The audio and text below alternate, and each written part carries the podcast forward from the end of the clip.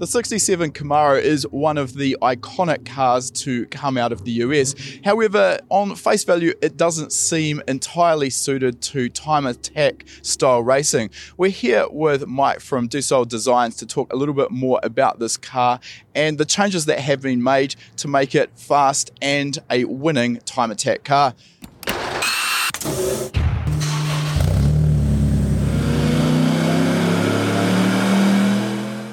Welcome to High Performance Academy's Tuned In Field Report podcast series. In these special midweek episodes, we look back through our archives to find the best conversations we've had through years worth of attending the best automotive events across the globe. We've pulled the audio from these tech filled interviews with some of the industry's most well known figures and presented it in podcast format for you to enjoy as a quick hit of insider knowledge. So, for a start, Mike, this car, we're at Ultimate Street Car Challenge. You've actually won this event uh, two years in a row, I understand. Yeah, we won it in 18 and 19. And then after that, they made a rules change. So we kind of moved on and we decided to go into the Pikes Peak Hill Climb. And we also do time attack racing because they're kind of hand in hand. And we use the time attack racing as development for the hill climb. Okay, so coming back to my first statement, 67 Camaro on face value maybe isn't the best handling chassis out there. Suffice to say, things have come a long way since uh, this rolled off the production line. What have you done to the chassis in order to actually optimize the suspension, the handling, the braking for a racetrack application?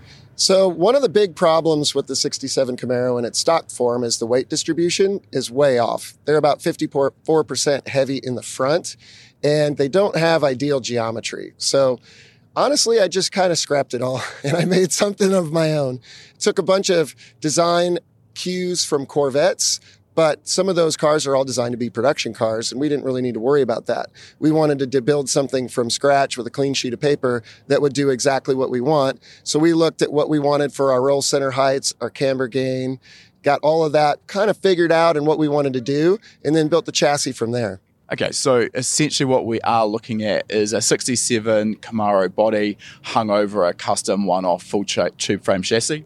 Correct. Yeah. It's a started out where I ran the car with the Camaro chassis and I raced it in this series. And everybody was saying there's no way you could ever take a Camaro and beat a Corvette with it. It can't be done. And I was like, challenge accepted. So, so put the Corvette uh, underbody on the, the Camaro body and you're away, well, essentially? We kind of took it what they had and said, how do we improve the Corvette suspension? And then we put it under the Camaro. So we made it even better than what the Corvette is. So our weight distribution is better than a Corvette. Our camber gains are better than a Corvette. So a lot of the stuff that's on this chassis, like we based it on the same upright, but the rest of the chassis is not. One of the things that's fantastic with this is it uses a cantilever suspension system, so we can drive the motion ratio wherever we want. Where like on a Corvette, you've run in a fixed motion ratio. They have a little bit of a digressive issue if you go to coilovers because of the extreme angle the shocks are at. We don't have to worry about that. So there are improvements in this chassis over what a Corvette would have. Okay, you've just mentioned a bunch of terms there. The, the first of them I want to dive into in a little bit more detail is, is that term camber gain. And we do hear this discussed when it comes to suspension setups. What's that actually mean and what's the advantage for a racetrack application? Okay, so when a car is sitting static, it has a static camber. And then as that camber moves through compression, it's going to either lose or gain negative camber. Typically, you want to gain negative camber, and depending on your suspension architecture and how much travel you plan to run, it'll determine how much camber gain you really want to use. This car factory actually had camber loss. So that's the opposite of what we want. Yeah, it was absolutely terrible. So now we're able to dial in the correct amount of camber gain so that when the car rolls in a corner, we can actually keep the tire with the same static camber. So by changing it with gain in compression, when it rolls, it picks up and you really don't lose camber during that roll. So, I mean, this is one of the big advantages with a, a, property design double wishbone suspension system. You can tune that camber gain. And the advantage, of course, compared to maybe something like a MacPherson strut where the camber gain is minimal or you can end up losing camber, is that you don't need to run such an aggressive static negative camber, but you can still get the advantage of having that tyre flat on the ground uh, when the car's cornering hard. Moving on, another term you mentioned there is motion ratio. This is something that a lot of people overlook or don't understand. Can you give us a, a bit of a rundown on what that term means? Sure. The motion ratio refers to how much the shock travels versus the wheel. So the way we typically measure it is we'll take the shock out and then measure eye to eye with the car just sitting static. And then we'll just put like a one inch block under the tire and then remeasure it. And whatever that measurement is, it tells you what your motion ratio is. So if it's one to one, you'll move the wheel an inch and the shock will move an inch. And if it's 1.1, if you overdrive it, the shock will actually move further than the wheel does. Or if it's less, you'll see less. So just one element of that, because again, as I, as I, mentioned, it's something that's very easy to completely ignore. But you know, if you do have a motion ratio significantly away from one to one, one of the elements that this affects, of course, is your uh, spring rate and the correct spring rate for your application. People get too hung up on the term spring rate. We're not really that worried about the rate of the spring. What we worry about is the rate, the wheel rate. So what that does at the, the wheel, when we don't have a one-to-one motion ratio, then there's obviously a difference there. So with your setup, the unique element about it is not so much the fact you have this motion ratio, but from what I understand, you can change it and change it quickly.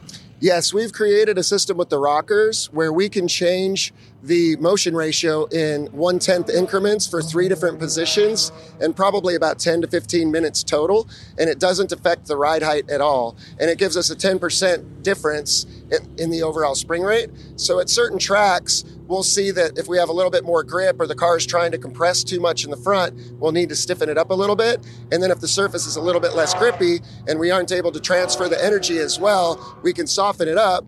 And then that'll allow the car to uh, remain grippy while not having to change anything else. And we're not having to adjust springs, which can affect corner balance because we're not affecting the ride height at all. We're not affecting the corner balance at all. So the change is really nice in that it doesn't create a cascade of problems that are resulting from the, the change normally when we go and change spring rates, A, it's definitely more than a 15 minute job in most instances, but B, as you sort of alluded to there, it's almost certainly going to have an effect on your ride height, which in turn affects your corner weights, which also affects your alignment. So, as you say, a bit of a, a knock on effect there, and it actually becomes quite a big job. Mm. All right, so looking at the, the rest of the chassis, we've talked about the front end. Uh, what, what was done in the rear end? Any changes there that are dramatic? Oh, yeah. It's got a uh, transaxle in the back because, like we said, we really wanted to focus on getting the weight distribution and the polar moment and everything really nice. So the transaxle helps that a bunch. We run a SADEV sequential transmission in the back with a ZR1 Corvette diff. And then again, we did our own custom suspension in the back with another cantilever system so that we can get the motion ratio exactly the way we want it. And we can also adjust the anti squat percentage pretty easily.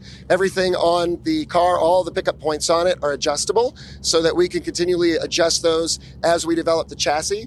And we've been, you know, developing the chassis for years now, and we still find things that we want to change. Like I need to do another adjustment to the anti-squat percentage because now that we have more grip and more aero we're finding that on uh, corner exit when we're applying throttle that we're getting just a little bit more squat than we want to see. So we're able to adjust that anti-squat percentage to get the car to be a little bit more stable under that acceleration on the corner exits.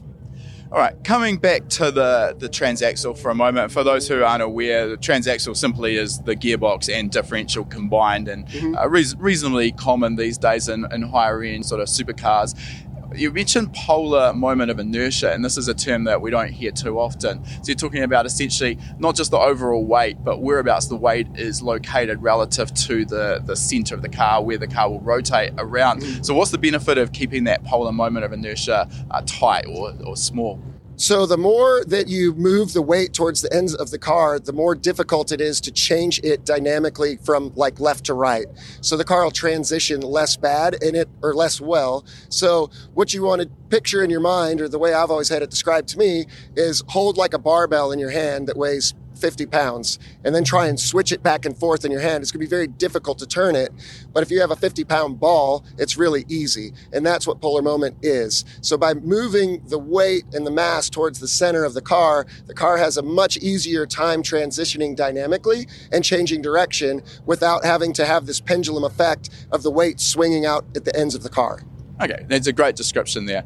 In terms of getting the weight balance as well, front to rear, not just your polar moment of inertia where you want it to be, uh, it looks like that engine has been moved back a fair way in the in the chassis. Essentially, everything is actually rearward of the uh, front axle line now. I take it that's intentional and not how uh, GM actually intended this car to be. No, GM had the engine about 10 or 11 inches further far forward in the factory car. And that was one of the things that we wanted to do was to get that back because that helps with multiple things. It gets the overall weight balance more centralized and it also helps with that polar moment because the tires really want to be able to react to that weight in the middle of them all right, let's talk a little bit about the engine. I mean, at a glance, we can see it's LS based, but of course, there's, there's, a huge range of options when it comes to parts, both factory and aftermarket, for these engines. So, give us a rundown on that combination you're running. So the engine is based around an LS7 architecture. It runs a Dart block. The Dart aluminum block is a lot stronger. It allows us to run a six bolt cylinder head, and we run a GM Performance Parts LS ba- or LS7 based cylinder head as well. Those cylinder heads were basically raw castings, and Brett at Land Speed Development came up with a custom port design just for this engine. This engine has been developed to be able to work well at multiple different altitudes, and there's a lot of things that you know, originally we hadn't considered with how tricky it is to get an engine to be able to run well from sea level all the way up to 14,500 feet. But a lot of little tricks can be played with cylinder head design, camshaft design, all of that to kind of make the car have an easier time to spool and to have more torque down low because that's the real tricky part when you're at a hill climb like that is everybody tends to lose a lot of their low end torque and they have a lot of problem coming off the corners and a lot of those corners are 180 degree switchbacks and you do many of them. So any tenth of a second you can find in coming off of those corners is a benefit. So we've developed a lot of the engine around that. How do we get the torque of the engine to be very broad and to be able to stay in that window for the whole run? And we did that with the cam, the cylinder heads, you know, the intake manifold. It's got a Shaun's custom alloy, really nice billet intake manifold on it that does a really good job of giving us even fueling and airflow. And then we also did that with the exhaust. We played around with a couple different versions of exhaust where at first I was thinking if we did really low volume, tight exhaust, it would help with spool. But we found that the engine actually likes a larger, more NA header on it that's actually this thing has long tube headers that are 25 inch primaries that you typically wouldn't see on a turbo car but we found that it really helped with that torque in the lower rpms and actually added to the spool even though the volume of the manifolds were significantly more so essentially, in terms of that exhaust design, it's almost like a naturally aspirated design with a turbo added onto it. Correct. And it was not what I initially thought would work well, but we went through and fought a lot of pressure differential issues where we were seeing really high exhaust pressures versus what we were seeing in the intake side. And it wasn't ideal, and we knew it was adding heat and it was adding significant heat and we had problems with EGTs and then we weren't running efficiently because we had a bad pressure differential across the exhaust to the intake. So this header system cleared that up a lot, gave us a whole bunch more power everywhere. And it was just one of those kind of surprising things. So I learned well, that's probably a good thing to stumble upon anyway. Uh, the turbocharger there, obviously, that's the key to, to making the power. The engine's just there really to, to support it. So, what is the turbo that you've got on, on the engine? So the turbo is a Garrett 88 millimeter big body turbo. It's a really large turbo, and typically it would be too large for that combination. If you were to look at building this car for running at sea level and time attack, you'd be like, there's no reason you need an 88 millimeter turbo on it. But we need that mass flow at 14,000 feet because as the density decreases, we need to increase the pressure ratio. So we need a really large compressor to be able to get enough airflow through it to be able to manage at that altitude. So for for those who maybe aren't understanding there, Pikes Peak is, is really torturous. The air pressure, even at the start line, is incredibly low. The higher you go, the less air pressure there is. And it's that pressure ratio, the ratio of the compressor outlet pressure, which is what we normally think of when we're thinking of boost, uh, divided by the inlet pressure. That's the pressure ratio. So essentially, if we want to maintain the same inlet manifold pressure, the, the turbo pressure, boost pressure the engine's seeing, then the higher we go, the, the harder we need to work the turbo, correct? So that's why you've chosen chosen this turbo? Yeah, and a lot of people kind of are in a in a pickle when they're at the hill climb because you really want this large turbo to be able to maintain the pressure ratio and get the mass flow that you need of air. But the problem with that is you can't spool it. And then the car won't spool. It's boggy all the time. And then, like we talked about coming off the corners, it won't do it because it's out of boost. So you have to come up with a, a clever solution sometimes to go, okay, how am I going to get this gigantic turbo to spool at really low air density at high altitude? So we came up with what I feel like is a pretty clever solution to that. Do you want to take your car knowledge game to the next level? Join us in the next free lesson at hpacademy.com slash free and start developing your own skills today. Let's talk about that because obviously anti-lag itself is nothing particularly unusual. That that technology generally relies on leaving the throttle body open a little bit, getting some airflow through the engine, and then using a combination of ignition retard and ignition cut to get unburned fuel and air out combusting in the exhaust manifold, thereby providing energy to the turbocharger. So this has been used on rally cars for, for decades, nothing new. You've gone a little bit further with this with a, a rocket style anti lag system. Uh, I know some people like ProDrive use this in the World Rally Championship. Tell us what a rocket anti lag actually is and how it works. So, a rocket anti lag in its purest form is truly like a jet combustor that's right before the turbocharger. And there's a lot of math involved. And fortunately, one of our friends used to work at ProDrive and might know a thing or two about that math. So the rocket does a fantastic job of once you bypass the air, like your bypass valve circulates into the rocket and then builds pressure in there lights, ignites, and then the actual thrust from the rocket is what spools the turbo and keeps it spooled. And you can actually run your turbo almost as a closed loop jet engine, is what you're doing.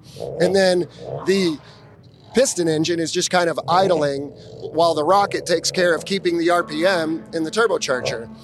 Let's come back to conventional anti-lag for a moment so we can sort of get a bit of a comparison. So conventional anti-lag, as I mentioned, normally we, we need the throttle body cracked open to get the airflow. Yes, there is fresh air style as well, but we'll get to that. And then we've got the, the fuel and air combusting. So one of the, the downsides is there really is a limit to how much boost pressure or additional response we can get in that way before we have to open the throttle body too far and the car is difficult to drive it just pushes on. The other element is it, it, creates a lot of heat and stress on the engine and the exhaust ports. It's not that great for the engine. So this gets rid of that element because for a start you're actually introducing fresh air using an external wastegate straight into the rocket correct? Yes, the rocket on ours, we call it kind of a baby rocket. It's a very, very simple rocket compared to what the typical I guess like it's hard to say typical with rocket handy legs, but you know, a, a, more conventional rocket style anti-lag is far more complex than what we've designed. We've kind of worked on trying to simplify it and make it more basic so that it has less moving parts and it's easier to replace because rockets tend to be kind of a wear item. They don't last too long because they get really, really, really hot.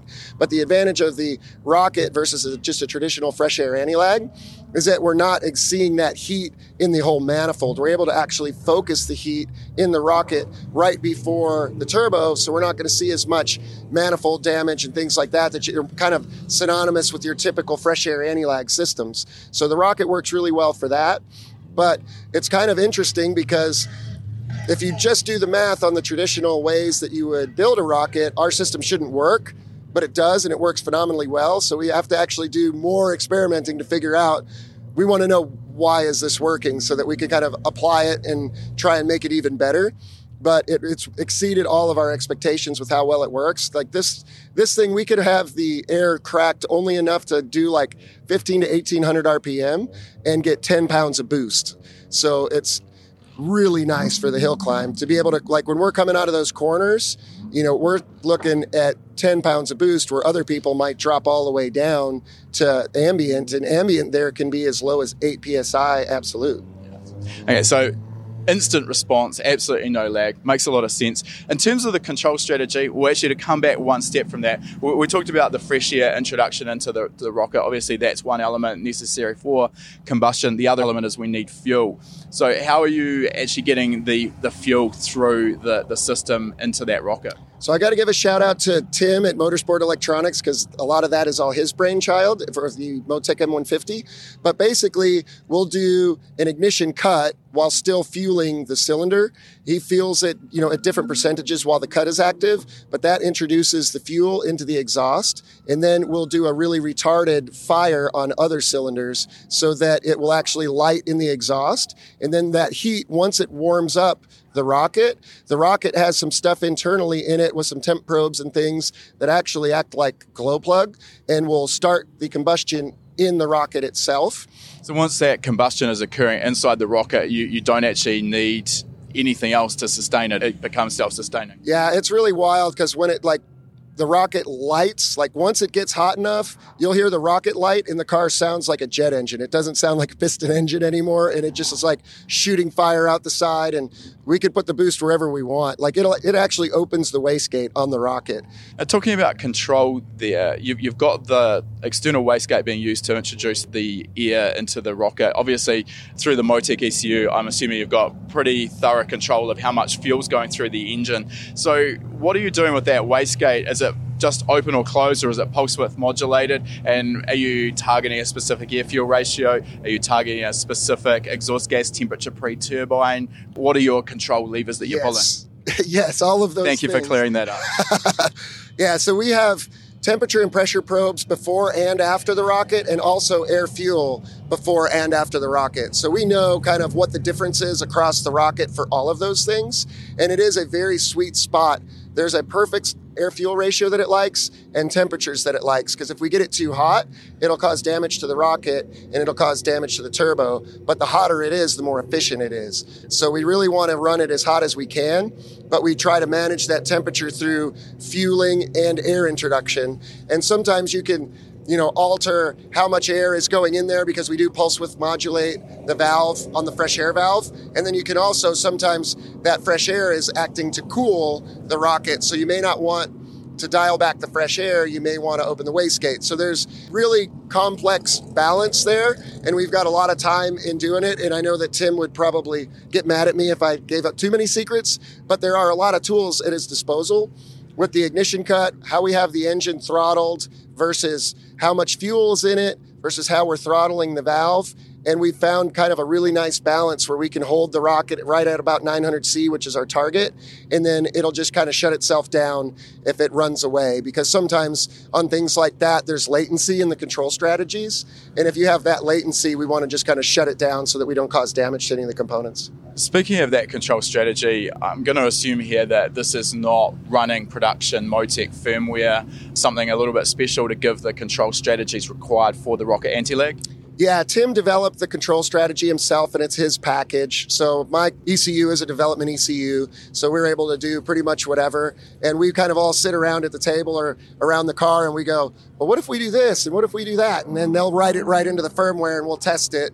And the uh, it was kind of a, real trick to get it all to work correctly because you know, like the common problem with anti-lag having run on and the car having a paddle shift, those strategies sometimes didn't play well together. So we had to do a lot of tweaking in the firmware package to get it where the anti-lag strategy would allow the car to shift because you would do things with the throttle control for the anti-lag that would negate a shift and there was all kinds of stuff so you have to work on what is the priority in different circumstances. You know is the anti-lag have priority or does the shift have priority? And so it was it was quite complicated but now that it's all working it's like the jam. It is so perfect.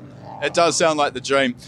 Let's talk about the reliability of the unit because off camera you mentioned that this is actually a prototype that you sort of threw together, never expecting it to work, and, and it just did, so it's still on the car. I assume on that basis that it has proven to be reliable. I just worry about the amount of heat being produced in, in such a short area. I mean, exhaust manifolds on turbocharged cars get beat up all the time anyway. This is only going to make matters worse. So, how have you found that reliability?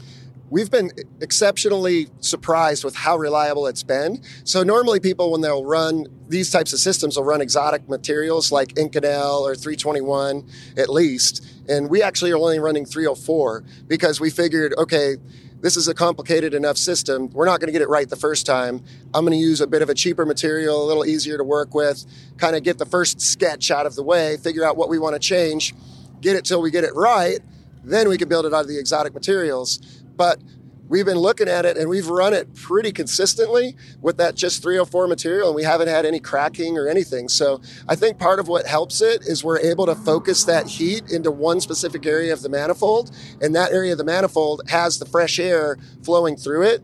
So we're actually actively cooling the manifold all the time. So I think that that's what's led to the good reliability makes sense. Yeah, absolutely. Uh, obviously, this is an area where there's not a lot of information on how to build your own rocket anti-lag system, and I don't expect you to divulge all of your secrets here. Are there any resources out there freely available on the internet with a little bit more information if our viewers want to sort of dive in and figure, figure out a little bit more what's enclosed inside that little secret chamber? You kind of have to go into the deep, dark corners of the web, and it's hard to find.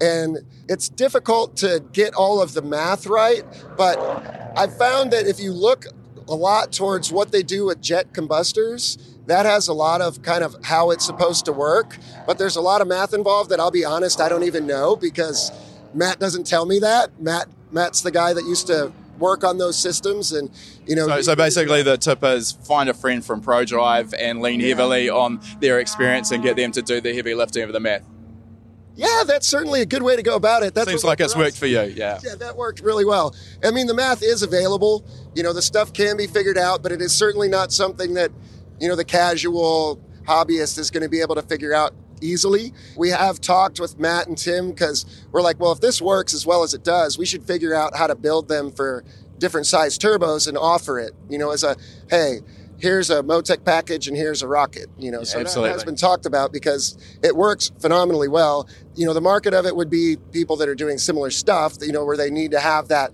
really big compressor and have a way to keep it spooled. So it's not really necessary for if you're just going to do sea level type time attack things like that. But if you do have kind of those crazy circumstances like what we have with the hill climb, it is a huge advantage and you know maybe sometime we'll like release it as a product to, to people. I mean, as you say, it's a niche product that's not going to suit everyone, but if you need it, absolutely, this is an amazing way to get a great response out of a, a really large turbo look, thanks for your time giving us a bit of a rundown on that, Mike. Really exciting to actually see that technology out there in the wild. And uh, yeah, really appreciate you explaining how it works. Thanks a lot. It was great talking to you. If you enjoyed this podcast, please feel free to leave a review on whatever platform you've chosen to listen to it on. It goes a long way to help us getting the word out there. All these conversations and much more are also available in full on our High Performance Academy YouTube channel, so make sure you subscribe. It's a one stop shop when it comes to going faster, stopping quicker, and cornering better.